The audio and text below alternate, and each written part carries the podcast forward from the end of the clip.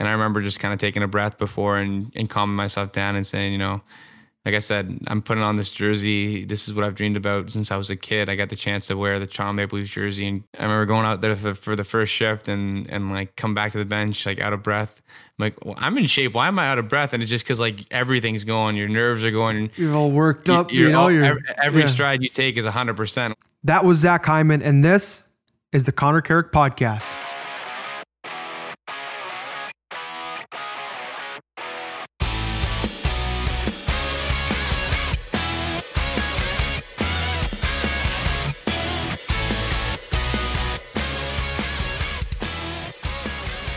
Hi, everyone. Welcome to the Connor Carrick podcast. I'm your host, current New Jersey Devils defenseman, Connor Carrick.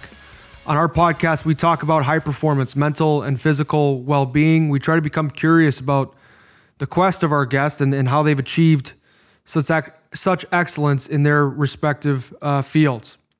Our guest today is former teammate of mine, uh, Toronto Maple Leaf Zach Hyman. He is uh, a veteran of 302 NHL games.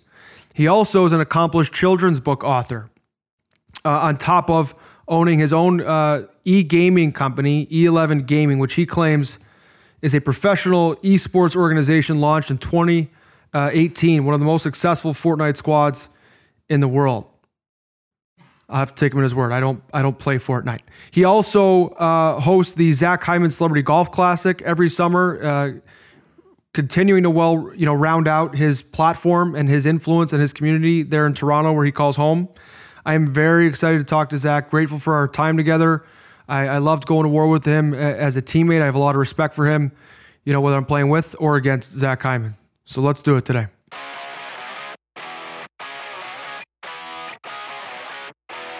Himes, thanks, man. Um, because I'm super excited about our, our talk today.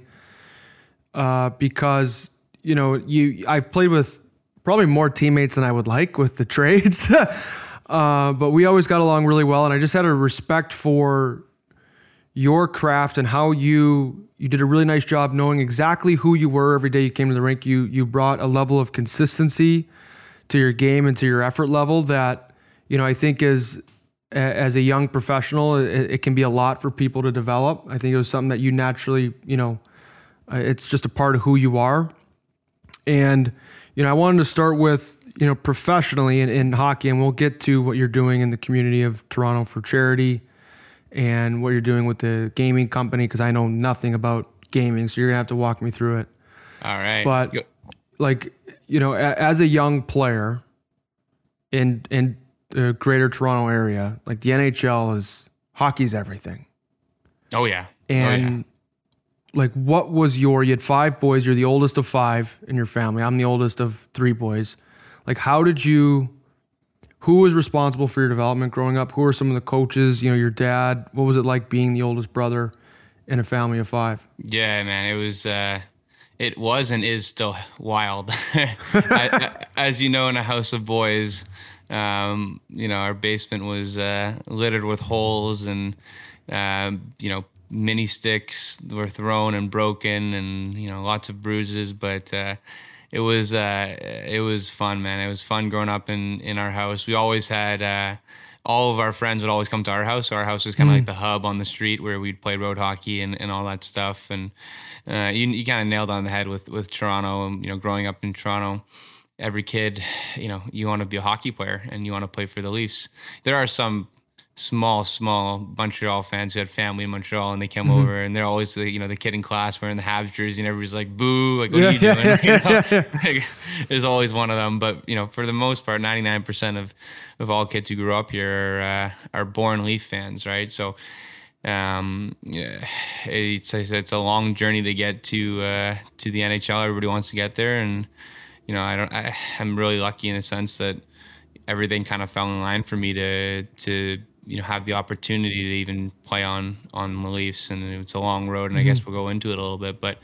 Um, man, it, it's it's been fun, and uh, you know, happy to be on. Thanks for having me. We'll have uh, we'll have some fun. Hopefully, we can even tell the uh, the one time I stole uh, a fitness belt from you. Yeah, we'll get there. It'll be towards the end when hopefully all our listeners skip that part. um, But uh, yeah, that's actually why I just got the Peloton upstairs, just in case you know I have to do that treadmill test with Lou Lamoriello Oh, again. Um, Yeah, that was no fun. well, I actually want to. We'll, we'll get to the treadmill test, but like, what growing up? What is maybe the most?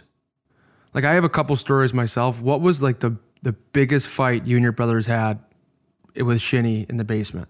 Oh, you know, this kind of went outside the basement. Me and my brother Spence. This is like, uh, it's classic. We were, we played in a three on three league, um, and I think we might have been like 14 and 15 at the time. We're a year apart, and we were just like, I think we were just we were just on each other all game. Like eh, we were always competitive, and like you, you know how it is when when you're on the ice with, with one of your brothers.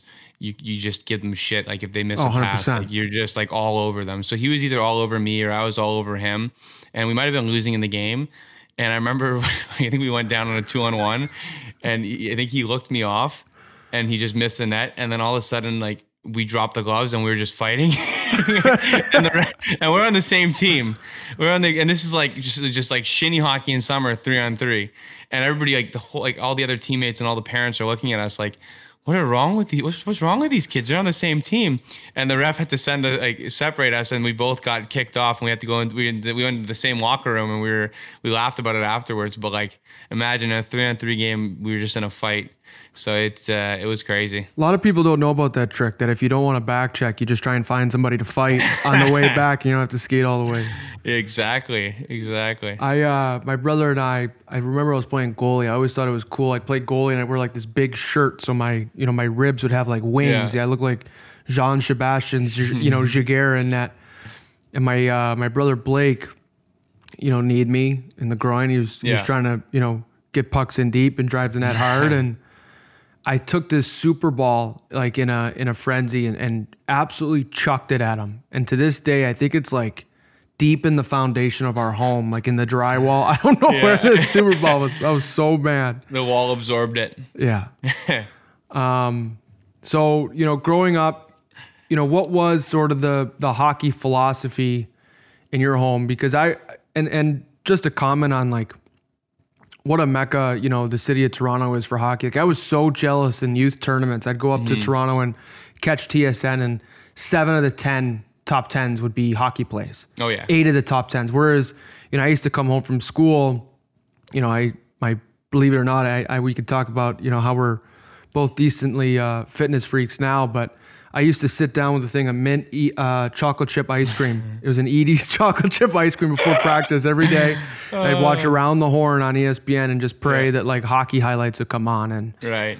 you know, but Yeah, no, I mean like yeah, for me it, it was only hockey highlights. Like I remember I'd wake up uh, in the morning and have breakfast, and we have a small t- TV in our kitchen, and uh, it was back in the day where you throw on channel 53 actually, uh, and it would just be hockey highlights. Uh, it would just you know be the, the the all the goals that were scored the previous night, and I'd just sit there and eat that, and you know, or eat breakfast and watch, uh, and then I'd go to school, and you know, we'd talk with all my friends about you know the Leafs game the, the night before, and recess. We'd play you know ball hockey. It was just all hockey all the time, and then you'd come home, and um, you know, most days you'd go to practice or you'd play a game, and uh, or you'd have like skill work, and it was just you know hockey all the time, and and, and it wasn't it was it wasn't uh, like overload for us because we just loved it, and when you when you like doing something, it's not as you know, it's not work, it's just fun. So that was kind of growing up in Toronto and just being consumed by hockey 24 7. Who were who were some of your favorite? Because I'm really interested in this because I think even when I would talk to like my brothers about knowing like what your strengths and weaknesses are on the ice, I don't know if I've ever played with a player as clear in what you're trying to do every night. Yeah. Um, And I and you know when we were young, like we broke in still pretty young. Our, our opening night for the Leafs was the, the same night. Yeah. You know, uh, your first NHL game was the day I got traded there. February 29th. February Leap year. 29th. That's it. 2016. 2016. You know who who did you model your game after growing up or was that something that was maybe coached in you later in junior and, Yeah. and college Yeah, it, it, it was definitely later. I mean, I think that when you're you're trying to ascend the levels as a forward, you have to score goals and you have to put up points, and that's kind of um, you know, for better or worse, that's really how you get noticed is is by your your statistics. So, you know, early on, you just try to be a, a goal scorer, a point scorer, and you know, you want to get to the next level. So that's kind of, you know, in juniors, I scored a lot of points, and then I got to go to uh, the University of Michigan, and that's kind of really where I learned how to play hockey. Uh, I got to get be coached by Red Berenson and and practice with all these first round, second round guys. Um, every day and and just compete against those guys. And, and as you know, in college, you play a shortened season, so you're really practicing more and you're working on your body and, and whatnot. So I remember I came into Michigan as this highly touted recruit. Um, like I, I, won the CJHL Player of the Year the year before, and I was like, man, this is gonna be easy. Like I'm gonna walk in there and I'm gonna, you know, I'm gonna take off and I'll score a point a game and you know, I, you know, it, will just be the same as it was. And I got in there, and you know, boy, was I wrong. I mm-hmm. had nine points in my first, you know, 40 games. Um, I didn't, I didn't really know how to play a two-way game. I think that I just, you know, kind of just thought that I would pick up where I left off and and score goals. And it wasn't for a lack of trying. Like I always kind of, you know, tried to be the best version of myself. I always worked hard. It just you know, the the jump was pretty significant for me. And I remember uh, Red Berenson kind of pulled me into his office after end of the year team meeting after um, you know my first year, and he says, you know, Zach, you're doing all the right things. You're working hard. You know, you just need to keep going and keep working, and you know, have a positive attitude. And and I think that you know, if you're going to make the NHL, you're going to really have to figure out, you know, how you're going to make the NHL. Like, what are you going to be good at? Because you know right now you're not you're not scoring goals, you're not putting up points. So so how are you going to make the NHL? And that kind of hit me like, man, if I can't if I can't score goals at the college level, like how am I going to score goals at the next level? Like how, what what can I do better? You know that that than anybody else. What what can I work on that you know will separate me from from other people because you know there are tons of hockey players out there and they all have skill and everybody works on their skills. So I was like, you know what can i own and and that's really you know i said you know i'm pretty strong and pretty fast so you know can i go get the puck like can i can i be on the puck all the time can i be hard to play against all the time and he's you know he's like he told me he's like you know the, the way you're going to make it to the next level is you got to be an elite penalty killer and you got to be an elite two-way player and you can be a, you know now the nhl is turning into you know grinders who can score so i said yeah. okay you know you know maybe i can do that so I worked on it. Um, you know, worked on it a bunch. Uh, worked on all that stuff. Worked on getting stronger because I was still like a 19 year old kid in college. I had a lot of room to grow and develop. So I said, you know, I'm going to work harder than anybody in the gym. I'm going to be one of the you know most fit players. Um, and I'm going to, you know, do the things that, you know, some guys don't want to do. I'm going to go into the corners and get the puck back. And then, you know, maybe I'll be able to score later on. So I did it again. And my second year I had nine points again. And I'm like, shit, like, yeah, I did it. I, what? yeah. I'm like, what am I doing wrong? Like, I'm doing all these things. Like, I'm working my bag off. Like, I don't understand why, why, why, why haven't I taken the next, like, the next jump? And I had the meeting with Red again. He's like, you know, you're doing all the right things, Zach. Just, you know, stick to the, stick to the process. You know, keep doing it keep working hard. And I was like, you know, yeah, okay. I, I, I'm just, you know, there's nothing, you know, what am I going to do? Am I going to sit here and sulk and cry about it? Or am I just going to keep, you know, put my foot on the gas and, and keep going. Right. So then I said, you know what, we'll keep going. So again, third year comes around and I had like three points in 17 games. I'm like, man, I'm on pace for nine points again. Like, what is happening? And then uh, kind of like a, I guess there's a switch flipped and I got moved up in the lineup and then I finished the year off with you know 15 points in 15 games, and then uh, had a breakout year my senior year, and kind of everything came together. But the key, I guess, was just to have the positive attitude and, and to just work hard and just work through it and to own something that other guys, you know, don't have or don't want to do, right? Well, you said something earlier. You were talking about, you know, how everything kind of aligned for you growing up. You got lucky a bunch, and anybody yeah. I think that plays in the NHL at our at our level you we respect just how how hard it is, how congested the top of the NHL is, how hard it is to get there and stay there. And you know, when I hear your Michigan story, it's exactly the same principle I'm honestly trying to apply to my pro career. Is yeah. if you work hard enough long enough and you try to do you know have the right habits in your game you can maximize like the surface area of your luck you can stick yeah. around long enough where you know what the sun shines on you and you get to play with a really dynamic player. Uh, you know, right now you play along, you know, Auston Matthews and Johnny Tavares. You guys have a, a really dynamic group. You know, with the Leafs and with Michigan, who was it? JT Compher. No, I ended up playing with uh, uh, Dylan Larkin in my Larkin, last on- year, was on yeah, the top my line. senior Okay. year. So that was, yeah, we, we worked well together. And uh, you know, it's it's it's amazing how you know, if you're able to do that, you give yourself a chance. But if you don't have like the right habits and work ethic and, and if you don't enjoy the process, like so many guys fade before they ever get a chance, you know, to get lucky. Oh yeah, Um, no, I agree. you know, t- I, I did want to talk a little bit about, you know, how you ended up at Michigan, being an Ontario kid. So when I grew up, you know, you you discussed wanting to play for the Leafs. You know, when I grew up, the Blackhawks were on TV. So the NHL was talked about, but like the big goal, coaches, it was Division One hockey. Yeah, And I we were almost teammates at University of Michigan because I I slept underneath Michigan covers growing up. Like it was my dream through and through. I wanted to play for the you know the Blue and Maize, and it, it wasn't meant to be. I ended up going OHL, which I didn't even know was a thing until I was you know 15, 16 years old. You know how did you how did you end up at Michigan? What was your decision there? yeah. No, you know what? It's it's hard. Like you're you're telling, you know, for, for those who are listening don't know the the way that you know the CHL and OHL work is when you're you're 16, you get drafted and you got to make a decision. Like, you know, am I going to go semi-pro? Once you go to the OHL or or WHL or Q, you, you your your college eligibility is gone. They consider it pro, so you got to make a decision before you even. Uh, you even know what you, you necessarily want. So for me, I was lucky in a sense that one, I knew that I needed time to develop. So I needed extra time and college, you know, gave you that time where you don't have to turn pro until, you know, 22, 23, sometimes 24 for, for some guys.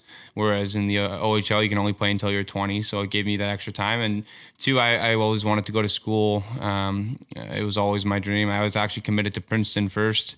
Um, and then uh, the coach actually left to go to Penn State, so I, you know, opened up um, and looked at all these other teams, and Michigan was just kind of something that offered, you know, the, top academics along with a, an elite program and an elite coach who's coached multiple NHL players, and that was always my dream was to to get to the NHL. So what better way to do that than to be coached by somebody who's, you know, arguably the greatest college coach of all time and uh, and to play against players, play with and against players uh, in practice who are first round picks. So we had multiple first round picks and multiple second round picks. So those guys uh, are considered elite NHL prospects. So uh, I was a fifth round pick. I said, you know, if I can go against those guys and compete and practice against those those guys every day, then it'll only make me better. And uh, I was lucky that uh, I went to a school like that where you I had to face tons of adversity early on and really helped you know define me as a person. So it was uh, it was a great choice, personal choice. But everybody's got a different choice, and you know yours worked out too, right? So Well, that's no right answer. So really, three people, three groups of people, kind of, you know, ask for you know my thoughts on on social media and you know with the mm. podcast, and and one is like heads of family, moms, dads, you know, with younger athletes, Yeah. sometimes not athletes, but uh, moms and dads, it was asking for advice about fitness, nutrition, whatever. Uh, Twenty somethings trying to do something, you know, like other kids my age coming out of college, you know, trying to you know mm. do something bigger in the world. Friends, family of mine, and then youth players. And you know, the advice I give them, I guess, on this hockey decision, because I get asked about, you know, why I went to the OHL instead of going Right. to college, is I try to come at it with the same way that you did when you decommitted from Princeton. Is you have to make the decision that's personally best for you, and every circumstance is one of one. Yeah. You know, like I was totally ready to go to Michigan. Uh, Jacob Trouba commits there. Jon Merrill, I thought was going to be a one and done guy, stays through his junior junior year, and all of a sudden, like 40 minutes on the blue line is you know gone overnight. Yeah. Um, and it it really worked. It worked out for me. Uh, you know, going to the OHL, they had more open. Uh, you know, blue line with the Plymouth Whalers. There was power play time available. There was you know things that I was able to bring with me into my into my pro career.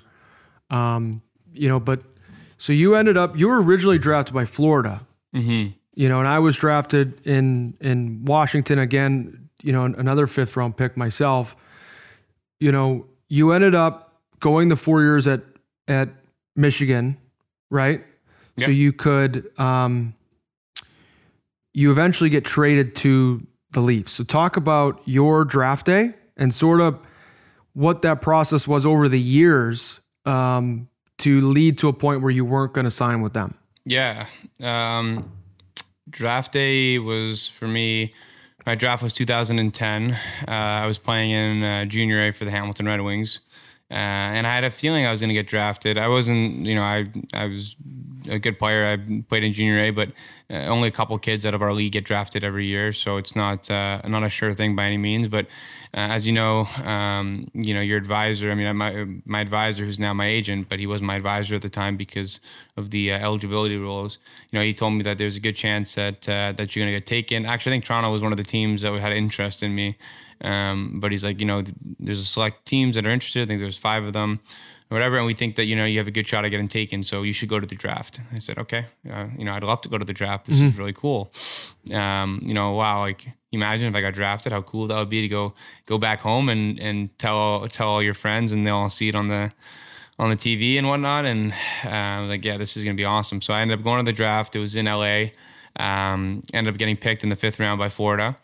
Uh, and at the time, I didn't, you know, I had, I, I just wanted to get drafted. It didn't matter what team drafted me, and I was like, this is pretty cool. Florida Panthers, you know, weather's warm. You know, I, I, I could see myself playing here. This is going to be awesome. tax structure. You know, yeah, yeah, great tax. You're smart structure. guy. You're a business guy. Exactly, and and I, you know, the, the I got to. Uh, it was the first time, I guess, where you know your dream almost becomes reality. Where it's like, hey, you know, I, I can actually see a path of me getting to playing in the NHL. Whereas like before, it's kind of like you're just playing hockey and you're just ascending the levels and you're just trying to get better and try to be the best at you know in your in your age group or, or on your team to in order to get to the next level. But when you get drafted it's like you actually have conversations with people who are running you know an nhl team and it's kind of cool. It's like whoa like you know, I'm this far away from making it. And then you go to the, your first development camp and you're around all these different prospects and, and the number one overall pick or, or the number first round pick, whoever it was, um, is there and, and all that stuff. And you get to play against, you got to get kind of got to gauge yourself against where other people are at. Uh, and I came out of my first development, development camp being like, hey, you know, I'm not that far off of at some of these guys. Like that was really cool. Anyways, you know, as a as a college player, you have less contact with with your um, with with the team that drafts you because you know for me they saw me as a project that you know was going to take at least three or four years before. Mm. Uh, I'd sign a pro contract, and I was more than fine with that. I wanted to go to school. Um, I wanted to get my degree. I wanted to develop. I didn't want to rush anything because I didn't. I didn't see there, there. You know, there wasn't a need for me to rush. I wasn't in a position where I could jump right into the NHL or the AHL. So I said, you know, college is going to be great. So the way that it worked was, you know, you'd have a couple calls every month from your uh, head of player development. Um, actually, it was Brian Skrudland at the time and Bryan McCabe. So Bryan McCabe was a former relief, obviously. Mm-hmm. So it's kind of cool being able to talk to him. Uh, so I had conversation with them once every month for like three years. Go to development camp every year. Very limited, you know, contact, but it's cool because they're watching and they're sending notes and support and whatnot. Um, anyways, so my fourth year comes around um, I finished my fourth year, and um, you know I had a great fourth year. Um, and this is kind of a decision where you know do I sign in Florida or do I you know take this opportunity to explore all my options, kind of like what, what, I did for college. Uh, and at the time, you know, Florida had tons of young players in their system. Uh, it was a pretty competitive landscape, and you know I was confident in my abilities, but um, you know, I wanted to give my chance myself the best chance to succeed, uh, right? Uh, and they're a great organization. They, you know, they treated me very well. Um, anyway, so we held off on negotiations, and um, and then I uh, got traded to the Leafs on uh, right near the draft. I got a phone call. Um, I think it was from Kyle. So I got a phone call from Kyle uh, Dubas, who's uh, the, the Leafs were, you know, at the time they're restructuring everything um, you know, Shanny came on, and you know things were kind of the it was changing. The culture was changing. Everything was changing. I was kind of right at the start of it.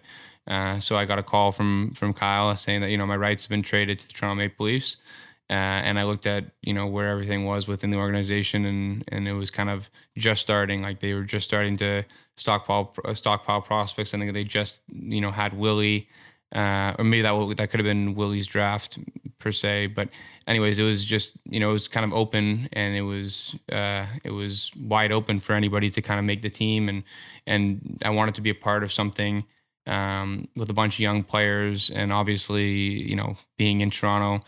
Uh, you know, that's uh, the cherry on top. And, and having the opportunity to play for the Leafs was like, oh my God, this is amazing. So obviously, I uh, I signed the contract, signed with them, um, and that's kind of how things happened. Um, and it was, you know, it worked out obviously for the best. Uh, but uh, it was it was a crazy journey, I guess, from being drafted in 2010 to, you know, not signing my first contract until 2015. so it was five years. And I mean, at the end of the day, you know, it's a decision that's really difficult, and you you try to honor you know the team that drafted you. But at the end of the, it's so difficult by the numbers to make it to the NHL, and you know how it is. Like, you can be an NHL player, but if the club's got four right wings that are better than you, you're yeah. in the minors. Like that's not exactly. the way the market isn't friendly to, um, you know, those types of situations. So you gotta. It, eh, you know, as a player, there's only so many windows you have to exercise leverage, and and you got to do what's right. But for for you. How exciting was it being a part of? Because we played our first game as a Leaf uh, on February 29th, 2016. I remember, mm-hmm. you know, people asked me about this day. First off, when I got traded, uh, Lou Lamoriello had called me that night. It was like midnight. We had just played like a three and three. Maybe it was a little earlier than that, but we had just played, uh, uh, or was it three games of four nights? I can't remember now.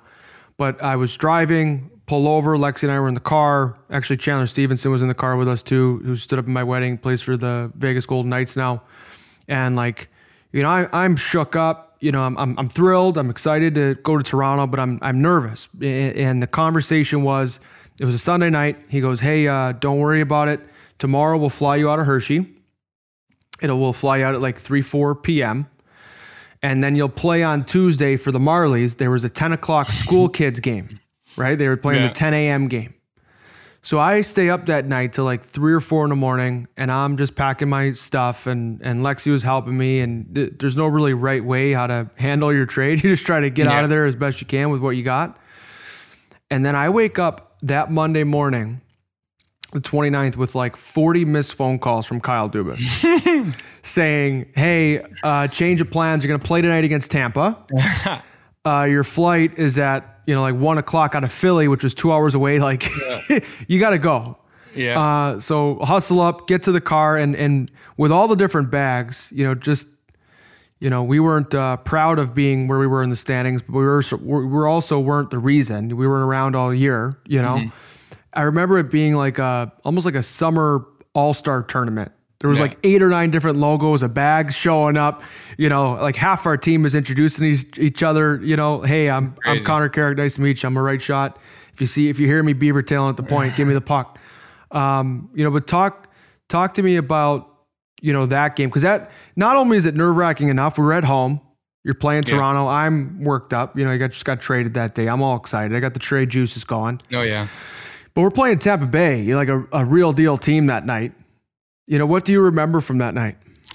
Oh, I remember everything. It was my first NHL game. I remember the day before, um, Kyle gave me a call and you know told me that I was going to get called up and I'd be playing in my first NHL game. You know, the following day, being uh, against Tampa Bay, and I remember uh, I was living at home at the time. It was my first year out of college, so I you know wanted to live at home because I was away from home for four years. So sleeping in my you know my childhood bed where you know I grew up and the race car the, bed. yeah. yeah. well, we upgraded later on, but more or less, I had all these you know Leaf Leaf jerseys hung up in my room because uh, you know I idolized the Toronto Maple Leafs, and I had you know, I still slept with all the you know all the all the things on the wall and all my childhood stuff, and uh, I was like it's like, you know, I, this is crazy. Like I, I, you know, I've slept in this bed every night and, you know, dreamed about playing in the NHL and, if, and, and I'm going to go to bed now. I got to try to fall asleep now. And, and I'm playing in the NHL tomorrow. It was at, at the ACC, yep. you know, in front of all my friends and family. This is, this isn't crazy. I remember I got the phone call and I ran downstairs and I, you know, told my dad and, and my brothers and my mom and everybody was like going crazy and everybody was excited because, you know, if anything else fails, it's, you know, you're able to, you, you can say you played in the NHL and to, to have that like, wow, like you're, you know, my dream is coming true tomorrow type of feeling. It's like, this is crazy. Anyways, uh, I remember everything with it, about the game. I remember we got there, um, you know, I got called up, um, Willie got called up, Cappy got called up, uh, Nikita Soshnikov got called up. So the four of us got called up Uh, you got traded. I think Benny Smith got traded. Yep. I think Brooks Laich got traded. That like, all that day we, like you said, there, had like eight or eight to ten new players. Um, and luckily, like fortunate for me, I knew the system because the you know the Marlies and the Leafs ran the exact same system. You're going in cold turkey. I'm you're just going out there to play. I was going like, rogue. I was doing yeah. what I. that was that was what Bab said. You're to his credit. Rogue. Yeah, you're he was like, "Hey, rogue. just play. We'll figure out the systems tomorrow." Exactly, and and uh, I remember, you know, there's a lot of nerves and anxiety that go into that because you got like one chance to make a good first impression in a game, obviously. And I remember just kind of taking a breath before and, and calming myself down and saying, you know, like I said, I'm putting on this jersey. This is what I've dreamed about since I was a kid. I got the chance to wear the Toronto Maple Leafs jersey and go and, you know, we were playing against Tampa, so it was against like those, you know, Stamkos, Hedman, like Kucherov, big name players, and you're you're going out there and you're like, I remember going out there for, for, the first shift and and like come back to the bench like out of breath. I'm like, well, I'm in shape. Why am I out of breath? And it's just because like everything's going, your nerves are going. You're all worked up. You're, you know, all, every, every yeah. stride you take is 100. percent Whereas in a normal game, like you go 100, percent then you you know you know when to glide, you know when to you know recover a little bit. But your first game, you're going all out all the time. And I remember just, I think we lost uh, four three, but I remember you know I played pretty well and I was really happy with it. And friends and family were there, and it was just a crazy experience. And you were part of it. You were I part was, of it. I was. Uh, you remember my fight? Yeah, JT, JT Brown? Brown? right? Yeah, he didn't like the hit. uh, we'll talk about that. Maybe I'll have him on. Um, you know, like I always found the first game advice, you know, funny because everyone tells you just like, "Hey, go out and enjoy it." Go out and enjoy it. And you're like, enjoy it. This is my dream. I want to play here 10 years. I want to play well tonight. I'm not yeah. worried about, I will enjoy it. I have fun every game. Yeah. It's amazing too, the, uh, the difference between the NHL and the AHL. Mm-hmm. Like oh, people, yeah. it's, it is, uh, I know they're, you know, considered the two best leagues in the world and the KHL's in there or whatever, but like the difference between the NHL and the AHL, when you first get up there, like the crispness of pass, the, the size of player, on average, like mm. the speed of the game. Um, you know, it's such a, it's why we love playing this league so much. It's why it's so special. Yeah, no, so, I completely agree. So we we go through after that game. We we actually I think fared pretty well given our you know yeah. what we had for talent. The the rest uh, I think we both got sent down after the was it after the Florida Panthers game in Florida right? All four of us, me, you, Brownie, sixteen and. Rinat uh, Valiev. Yeah. I'm pretty sure I had a bonus that if I played one more game, I would have gotten, you know, and I think Lou Lou sniffed that out. He didn't let that one get by him. So I hit, I hit, I think it was 19 games on the year because I had three with Washington, uh, you know, prior to the trade. We go on the Marlies run, which was awesome. That was kind of, you know, my uh, announcing to the to the organization that I wanted to be around the next year, and and that's how I took it anyway. We end up losing to Hershey, actually my old team in the in the conference final, which to me to this day is still one of the hardest losses. Like I thought we mm-hmm. had a mm-hmm. team to win. It's one of my greatest regrets. Yeah, uh, that one really stung. But we both play together on opening night, October 11th, 2016.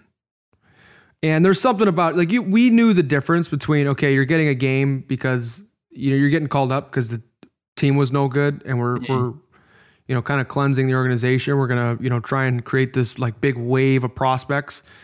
Um, but when we made that team in 2016, we knew we had a chance to be good. Like we knew what the conversation was outside our room, but we knew what our expectations were inside the room. You know, I wanted I wanted your perspective because I remember, you know, uh, that was uh, Auston Matthews' first game. Mm-hmm. That was Mitch Marner's first game. What do you remember about like that training camp and sort of the excitement of that season? Yeah, uh, I remember. Uh, I mean, I remember a lot about it. Um, I think going into it, you know, nobody was really a lock to make it. Obviously, it was mm-hmm. kind of open open season for everybody to try and try and get get on the team. And I had uh, 16 games of experience the prior year, like you said, when we got called up. And I really wanted to make the team, and really wanted to, you know, I, I thought this was my chance to kind of, you know, become an NHL player and and and and really own own it and, and become um, you know a, a, day in day out player. So uh, I remember I worked really hard that summer. Um, we had a, I mean we had a great great training facilities as you know in Toronto. I got to be around the guys all the time. The, guys, who stayed here in the summer and trained trained really hard. And I just remember you know, obviously with Auston getting drafted, uh, with Mitch, you know, coming on, with Willie on, like we had such a young team with all these, you know, high end, high end players, and um, you know, I wanted to be a part of it. I wanted to be a part of this new young wave, uh, and I got a chance to play with Willie and Auston in preseason, and we clicked and we worked well and uh, made the team and got to play on that line and we stuck together the whole year. So uh, it was pretty cool you know being able to be with be able to play with those guys. Um, you know the team we had that was so young being able to make the playoffs with all the excitement we had being able to play against washington you know giving washington a hard time taking them all the way to game six um, when they were one of the top teams in the league. And just I remember I just feeling like there was a, it was such a big year for of growth for us and for the team and for all the players involved. And we were just so young. So I thought it was uh, so much excitement. The city kind of all rallied behind us. I know you remember mm-hmm. that. Like um, you know we didn't really have any expectations right? It was just kind of you know go out there and have fun and learn. And I you know I thought um, you know Babs was great with with me. Obviously I, I really enjoyed um, you know him and he really really helped me um, you know, become the player that I that I am. And uh, yeah, so I, I, I thought that uh, you know that year um, was you know big for me personally, but big for us as a team. There were three. I mean, when Matt scored four goals in his yeah. first game, like I, I couldn't believe uh, the talent on this kid. Like it was so sick that he like yeah. if I even you know made like one tape to tape pass in my first NHL game. Like I was thrilled. Like, all right, man, I've got it. Like I'm I'm in the flow now. Uh, to score four, that was one of my favorite memories. Just being a part of that game, knowing I was witnessing, you know, the the birth of such a high end player. Uh, the outdoor game was that year, which was super special. And then I'd say that first NHL playoff game, that was the first NHL playoff game I ever played in. Like Washington had such expectations. That building, when they you know, we skated on the ice for warmups was like I'll never forget that. Um, you know, and then so the next year was a little a little choppy. We the team ends up losing to Boston, and that was my last year with the team. And then you know you guys ended up losing to Boston the next year, similar fashion. And you've had, and this I think, you know, I just want to highlight, like we talked earlier about your tough years in college and we talked about it in like six minutes about two and a half years of mm-hmm. every day coming to the rink. I'm not progressing towards my dream. Yeah. I'm not progressing towards my dream. I'm struggling. I'm fighting it. And you got to live with that all summer long, you know, and, and that's a long time to have to come to the rink with, a, with a bit of doubt. And you're always trying to prove yourself as a player. But I think I've, I've admired the way you know you've been able to handle some of that doubt over the course of of your career you've had a couple really tough playoff losses acl injury you know ad- adversity is this thing that no one ever wishes on themselves but you know where where do the lessons start for you like what have you learned about yourself and really your leaf team as you've gone through some of these things now mm. and yeah. what and really what advice do you give to you know, young players that are going through certain scenarios, down seasons. Yeah. Serious injury. Yeah, that's a that's a big question there. You know, there's a lot of parts to that. I think uh, from a personal aspect and and from a hockey standpoint, I think that something that uh, that really helped me um, was having outside interests, having things that that uh, you know that I could do outside of hockey, not just being a hockey player. When you have you know something that you're so consumed in already, when it's your whole life and and it's not going as you expect it can almost weigh on you in a sense that you know uh, you know i'm not i'm not achieving you know my like outside of hockey like i'm not personally succeeding where that it shouldn't it shouldn't feel like that. You know hockey is something that you love to do. Hockey is something that i love to do. Hockey is something that you know it's my job but it's not all encompassing it, it shouldn't be all encompassing you should have other things that can propel you and that can that can make you feel good about yourself and that you love to do. And it doesn't even have to be from a business, you know, standpoint. It can be from a personal standpoint. You know, if you like to play an instrument and it gives you joy and you like doing that, then go do that. If you like to play video games, uh, you know, go do that. If you like to read books, if you like to learn, if you want to learn another language, you know, go do that. Do things outside of hockey that you can find enjoyment out of. I think that that's something that I really learned in college. You know, I, I enjoyed going to class. I took classes. I enjoyed, you know, doing well in school and succeeding in school.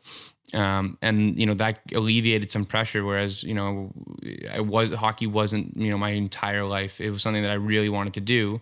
I really wanted to make the NHL. It was you know my biggest dream. But you know I can only control what I can control. I can control how hard I work.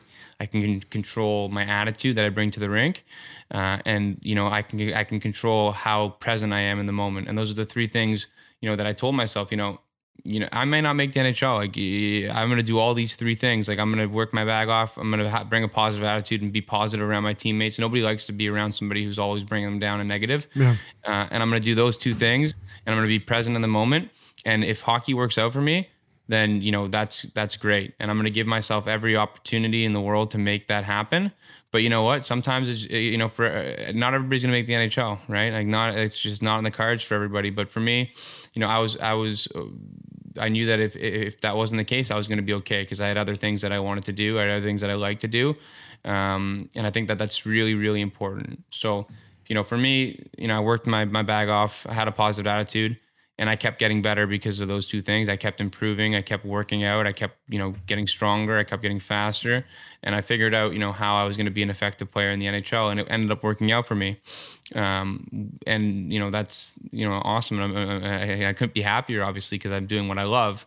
But at the same time, if if it didn't, and if it didn't go my way, and I didn't get, you know, maybe some of the bounces and and it just didn't I, I i would be okay because i would have other things that i like to do and i would still be around the game of hockey and, I, and I'd, I'd want to go into management or, or coaching or whatever uh, and you know still do other things.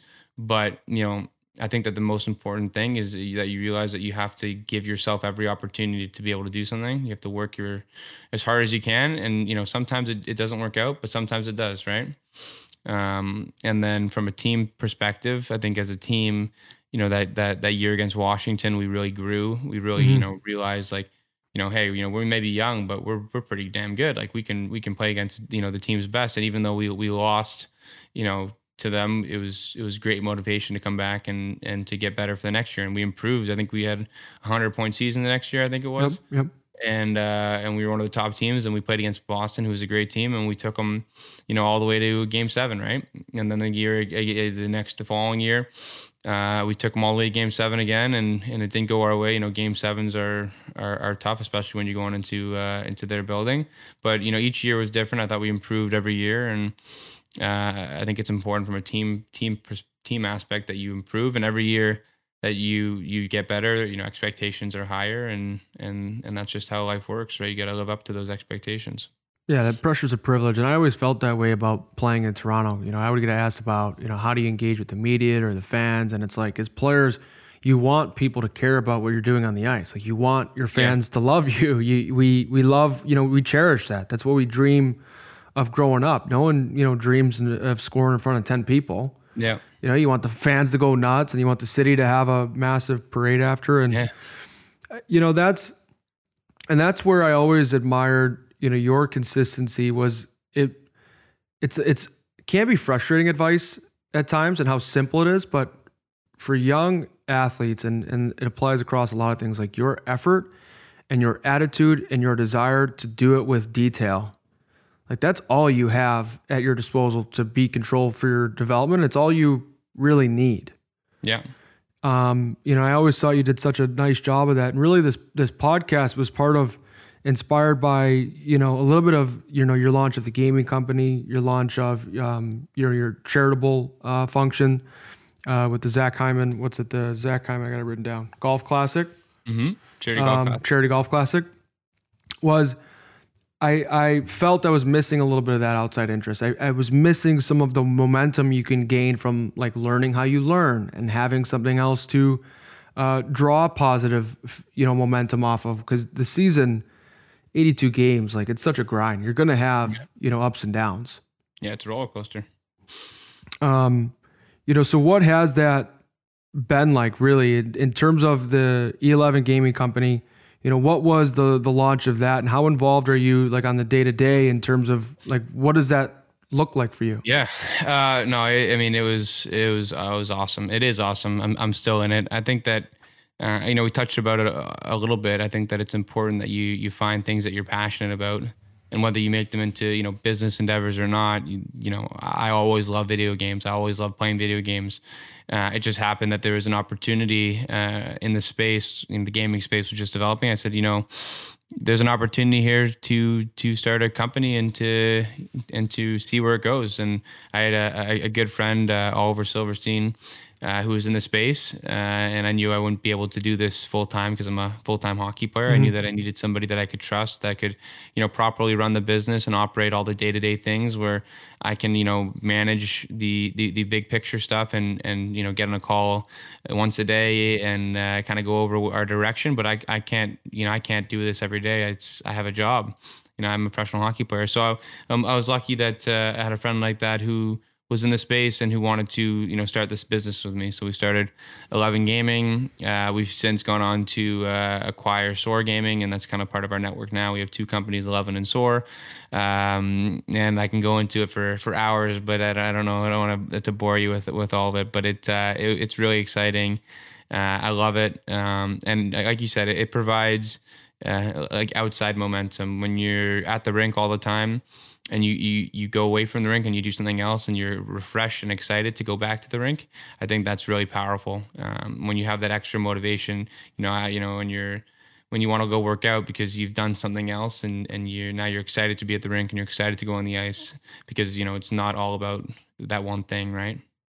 Well and and you know that's something that i try to you know embody and and advise you know when asked you know about young players is like try to balance try to be wide ranging you know so you have a wide uh, you know skill set of of you know tools and tricks to pull from without having a lack of focus which is something that i think you know you balance so well and in terms of you know a lot of the the reason i've launched this podcast now is the concept of leverage you know which we've talked about a couple mm. times where it's like you're not going to be a maple leaf forever you're not going to play forever. And there's an opportunity cost at waiting to pursue some of these dreams, and you lose out on some of the momentum you can gain from starting this now. Yeah, no, I I agree. I mean, listen, like hockey is my my main focus. Obviously, it's it's my job. I wake up every day and I think about how I can you know better myself as as a as a player.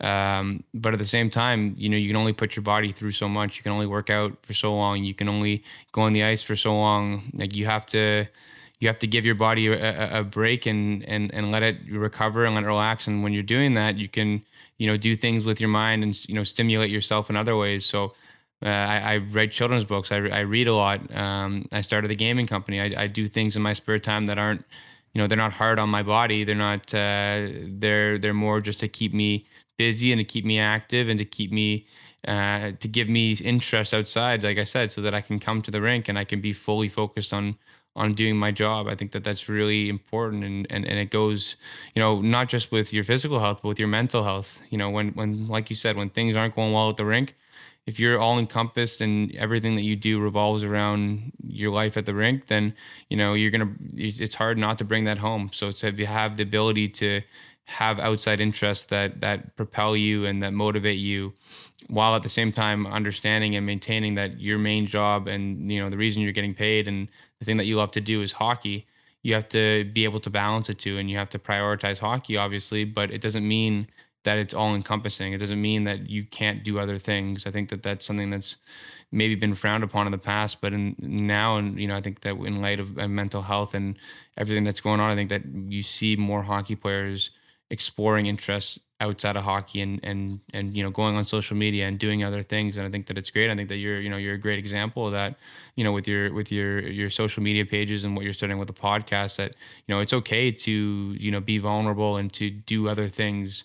Um, you know you don't have to look you don't have to just do one thing because you know everybody has to think that you're just focused on one thing right? I think that you know in all walks of life you look at CEOs of big companies you know they have outside interests that you know that they explore and, and it actually benefits them because you know when they go to their job they're they're all in right? And that's what i decided because i did feel that guilt. Like i did feel you know when i was raised and coached growing up it was it was hockey 24 7 how can you be better? It was eat sleep you know uh dream train all about hockey all the time. And finally i just I just decided that the pain of of waiting was too much. Like in in my opinion, I was I was being small. I was allowing, you know, fear of judgment to, you know, enter into the equation. What's kind of been the catalyst in all of your different ventures, whether it's writing children's books, your charity event, uh, or the, your gaming uh, companies? Like, what was what took you? What do you think it is about you that took you from interest to making it some like a a, a pillar in your life? Really, something you do yeah. every day. I think that you know engaging in the community is is something that's really important. I think that um, you know, the first thing I did outside of hockey was I, I wrote uh, a children's story, and I kind of fell into it in a sense where you know I wrote this story uh, as a short story competition that won in in you know grade eight, and I uh, I worked on it through high school and got it published. So before I was even mm. a professional hockey player, um, you know, I was a writer and an author. So uh, you know, going into that, you know, I knew that teams already knew about that, and it didn't, you know, it didn't make any of them hesitant about you know mm. drafting me or signing me. It wasn't. So I said to myself, you know, if I can be a writer and an author, and I can excel at hockey, why you know why can't I do other things in the community? So we started a charity golf tournament. Uh, we raised you know a ton of money. Sick Kids is one of the benefactors, um, and it's been you know extremely positive. So if if you're able to, I think that the key is is managing your time and, and understanding you know where you know how much time you have to put into things. And and and for me it's always you know when i'm at the rink you know we're at the rink as you know like we're not at the rink all day. We're at the rink no. for a select you know let's say four hours. So when i'm at the rink i'm four hours all in. Like i when i'm putting my work in i'm doing everything that i need to do to maximize my ability. And maybe i do some a little bit of more th- more when i come home but i understand how much you know my body can take and how much is going to make me better. And then i have you know tons of hours to do other things. Mm-hmm. so let's explore them. Let's explore what i like and, and let's explore you know how we can help our community. And, and as a as a hockey player as a role model you know starting the the, the, the charity golf tournament uh, was a no-brainer for me. Uh, and then yeah it's it's been fun how do you manage the blend of both? Like, are you someone where you hard schedule in your time? Like, this is okay. I'm going to train from eight to ten, and then I'm going to work on the gaming company from. Are are you real scheduled, or do you just are you go off more off feel? Yeah, I, I, I always uh, like I always prioritize prioritize you know my my ho- like the hockey workouts, whatever I need to do. So like now it's a little bit in whack with everything that's going on. Mm-hmm. So just to, for instance, for my routine, I always wake up pretty early. I take the dog for a for a walk in the morning. A lady goes on her morning walk because she's the queen, and and uh, whatever she says goes. So she barks at me. yeah, you know how it is with hogs. So I got to take her out and then uh, have breakfast, and then I work out. So and you know we have a workout plan from the team, or or, or do your own thing, and and then I put so I put my work in in the morning for my my you know hockey and, and skills and workout, and then you know from noon onwards I have time to schedule other things. So I have you know business calls for for 11 gaming. I, I think about ideas and, and how I want to write um, you know my fourth book. I'm working on that, uh, and then I'm actually I've actually been able to you know mesh. Uh, now with everything that's going on, I've been able to mesh some of the charity stuff with gaming. So I play in charity charity uh, gaming tournaments, whether it's awesome. Fortnite or Call of Duty, and you know just doing something I like and I stream now because I'm able to interact with fans and fans enjoy it and everybody you know it just I just enjoy doing that stuff and it's not taking away from anything that I do in, in hockey. It's just supplementing it and it's you know making me a, a well-rounded person and and then in, in tune it you know it actually makes me a better hockey player because I have other outside interests right well, and holistically, just like mentally, physically, spiritually, you have, you know, you lean on the love of your family and of your dog. Yeah. You lean on, you know, uh, your habits around sport for your physical health and work. I mean, working out for us is just second nature, but for a lot of people, it's it's a missing component to their their well being. You know, and then the mental side, when you can have other interests that you can borrow momentum from, I found it really rewarding, even in, in the young, you know, birth of this this podcast. Uh, tell me I was at your wedding and I just wanted to make sure that people were aware of my skill set that I, I may end up like so the podcast is this venture then my next uh, goal would be to launch like a for hire business where I could almost like cameo but for wedding like wedding I, crashers. Great idea. You know I have I have a bunch of film behind, behind, the, behind the scenes. It didn't it didn't make it into the uh, the actual wedding video because this was some of the later night later night filming, uh, some iPhone filming, and uh, you are an elite dancer. And uh, not only that, I had comments from uh, my non-hockey friends who just experienced it for the first time, being like, "Man, that Connor Carrick can move." I'm like, "Yeah, he can move." Man, I had a blast at your wedding. Yeah. We had such a great time. I was uh, for you in Atlanta. How's she doing? How how what is life now with the dog? What have you guys learned about your relationship? Yeah, you know what? We've had her now for uh, actually this is crazy. So we've had her since uh, October now.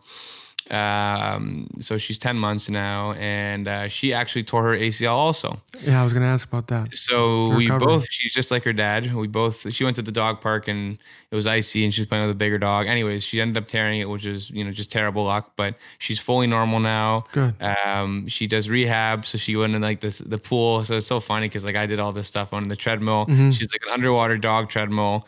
Uh, she does laser. They put the laser on your, your knee like I did. So it's like, it's so funny because I just think about you know the, as a person doing all the stuff, and then they have all the stuff for dogs, which is crazy. Anyways, yeah, the routine's great. Um, we're both on the same page.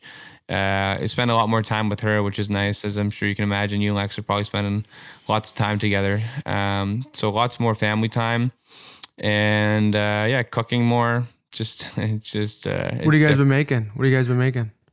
Um, I actually baked a cake for her birthday, if you can imagine. That's a that's a hey man, effort From counts. Scratch. Was it any good? From scratch? It was it was it was, it was okay. Yeah, it was that. good. I, I liked it. She liked it, but like it wasn't like Actually, I'll show you a picture. It was pretty professional.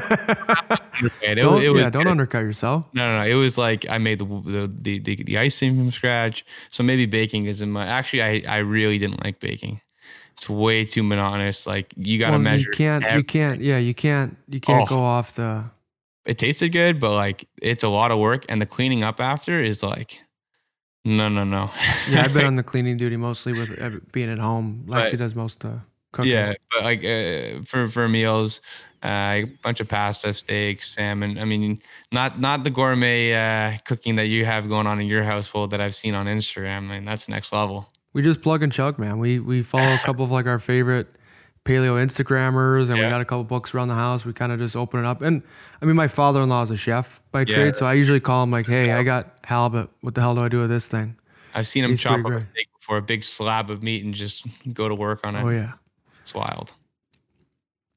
Well, Himes, um, another question I've been asking every guest is, you know, we are both on quarantine. We haven't talked much about it. We're on quarantine right now with the NHL on pause and I'm I've been personally both like grateful for the family time, grateful for what I've learned about myself, grateful for the opportunity to launch this podcast. But there are definitely certain days where I can feel the you know the the grief of the world. A lot of people are really struggling right now. You know, it's been a, a big chop in routine.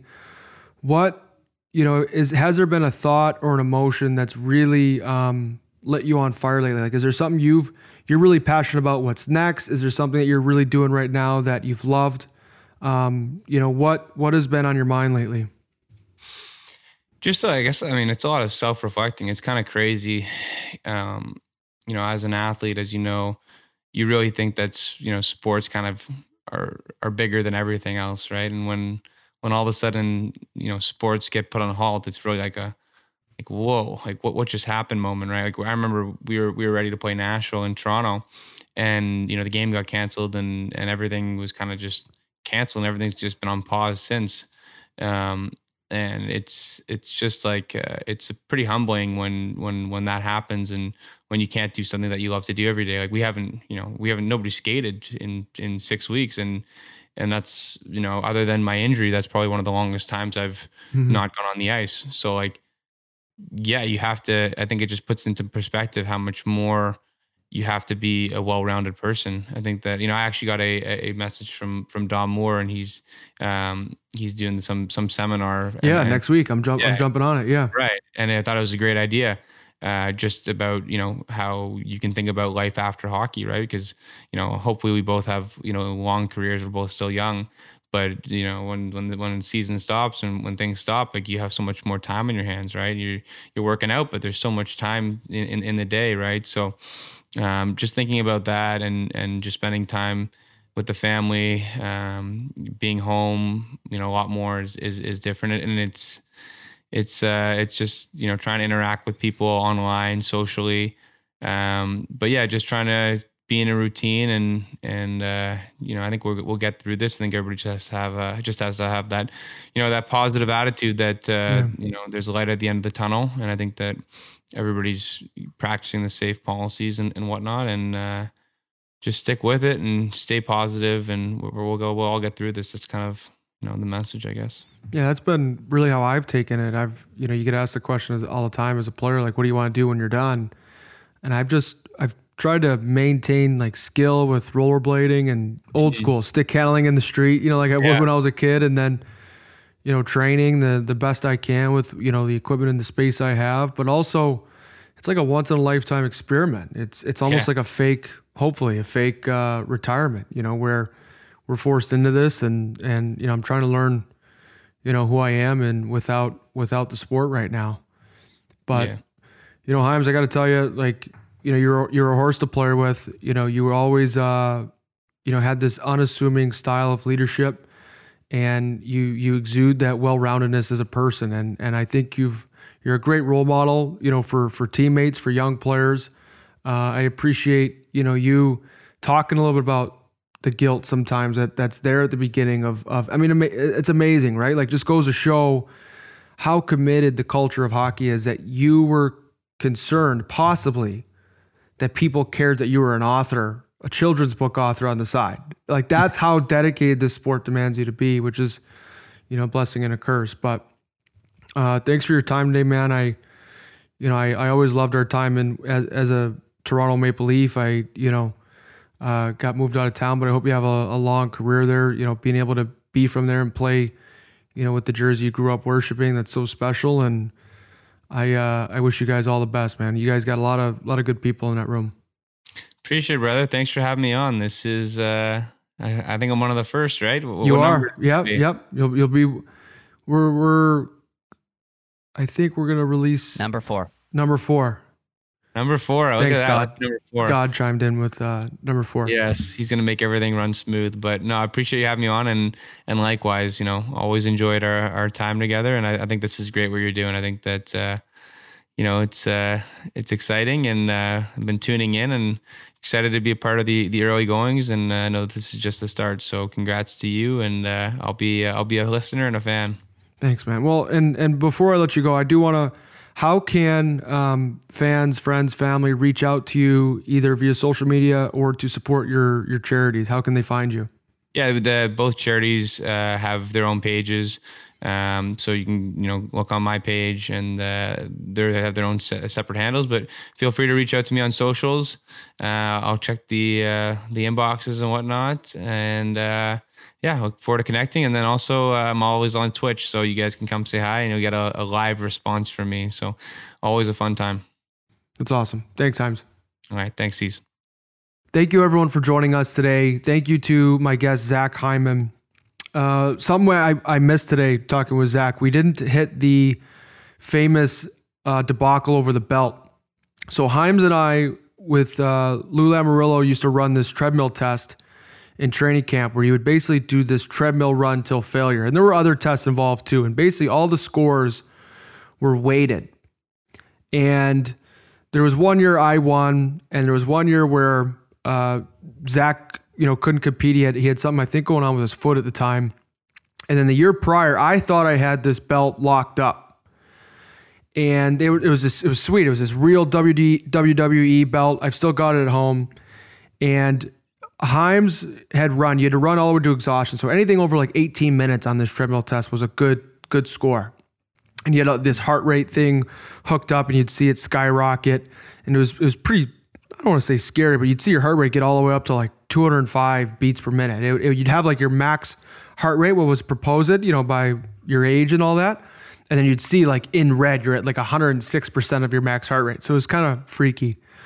And so Hyams, who to his credit is a is a horse physically. He's got a, a motor with no end. He's, he's he is very strong. He's he's it's how he's really built his career.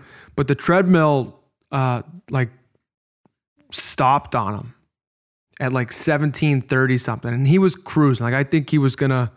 He likely was on pace to beat me that year. So in theory, Zach Hyman never really officially topped my scores because they calculated that he could have kept going based on his pace and heart rate, which is probably true. But I also never truly beat him because the next year he couldn't compete. So in terms of who the fittest Leaf was, it was a conversation me, him, and uh, Connor Brown always used to get at each other's throats over. We had a competitive group, but that's kind of the the treadmill uh, fitness, fittest uh, Leaf in camp story. So I wanted to put that to bed. I also wanted to thank these are these are not sponsored. Uh, again, there are some small companies that I really love right now. Uh, Jana Webb with uh, Joga. Joga Jana is her Instagram. She does a lot of uh, online courses, and it's something that I've used while here on quarantine, just in my own home on rainy days to to do yoga and that. And then Gratisfied. Uh, it's a bar. It's like an almond butter bar that I bought online uh, that a friend recommended to me. And I'm not really a bar guy. Like I don't like. I feel like I've tried them all and just grown up eating too many of them. I got sick of them. But this one in particular, it's it's really clean ingredients uh, low carb, which kind of supports the way that I feel my body, higher fat, and it's a it's a fantastic product. So those are you know two places if you're looking to stay healthy uh, during quarantine, you can you can look there. So and those are a couple resources that I've used you know on quarantine to, to stay healthy and stay vibrant the the best I can. Kyle or Colin, you keep thinking I'm saying Kyle with my Midwest accent, but Colin, I, I love the hat you're wearing, the support the locals. I, I tell me a little bit about the brand because they're up north by you. Uh, I gotta you know, see if they can ship something south for me. Yeah, we need to get you something. Um, yeah, I love this this lid. I love the message that is behind the brand. Um, this is actually a guy I used to work with. Um, we're not really really close. I've been rooting for him uh, from afar. Um, but a local shop from my hometown, Barrie, Ontario, um, a brand that is basically designed about the message is about supporting local, and they even have this message plastered on their window of their shop um, in downtown Barrie. It says, Support the locals is about building a stronger and a more vibrant community. We believe in looking out for our neighbors and extending a hand. The goal is to encourage everyone to support local, whether it's a restaurant, a farmer, or a local shop owner. We have, all have a vested interest in making our community a better place to live and grow. The people are the city. And I think that's a perfect analogy for what we're trying to do with this segment is is share people that people and businesses that you know are making an impact with us and you know help them get through this covid crisis and he's got sick hats they got shirts and sweaters they got to support the local brand they also have an uh, easy living brand um, heck i got a, a wallet that he made by hand that's beautiful that's made yeah. out of leather um, which is a beautiful thing so feel free to check that out if you want to get some um, some new swag and support a local guy from Barrie, Ontario that's that's trying to make his um, dream. Got to support the dream doers, man. That's what we're trying to do. Give people, uh, you know, a little bit of insight to, to our guest, and you know, uh, that's that's beautiful. I, the hat is sick too. Like that. Come on, that's what counts. Yeah, Mikey, if you're listening to this, we need some we need some swag. so a couple ways again you can you can shop local uh, you know vote with your dollar try and try and support our local you know dream doers best you can out there so thanks again for our listener. If you're still with us, those are a couple brands. If you're uh, sick of not doing laundry from wearing the same sweatpants six or seven days in a row like I've been, uh, or if you're trying to maintain your health goals, those are those are some people and some resources that I've used here on quarantine that I've really loved. Again, if you uh, have liked this podcast, please share. Please send it to mom and dad. Uh, teach them how to podcast. I was actually on the phone with my mom about 10 minutes before we uh, sat down with Zach today, trying to explain her how you cannot watch the uh, video on Apple Podcasts. She was trying to explain to me how she how she was basically watching TV on the radio because she was convinced that she did. I had to explain to her that our podcast also lives on YouTube and how that was working. So anyway, uh, share with friends and family. Comment uh, if you if you so please. I, I am so grateful for your support and thanks for listening.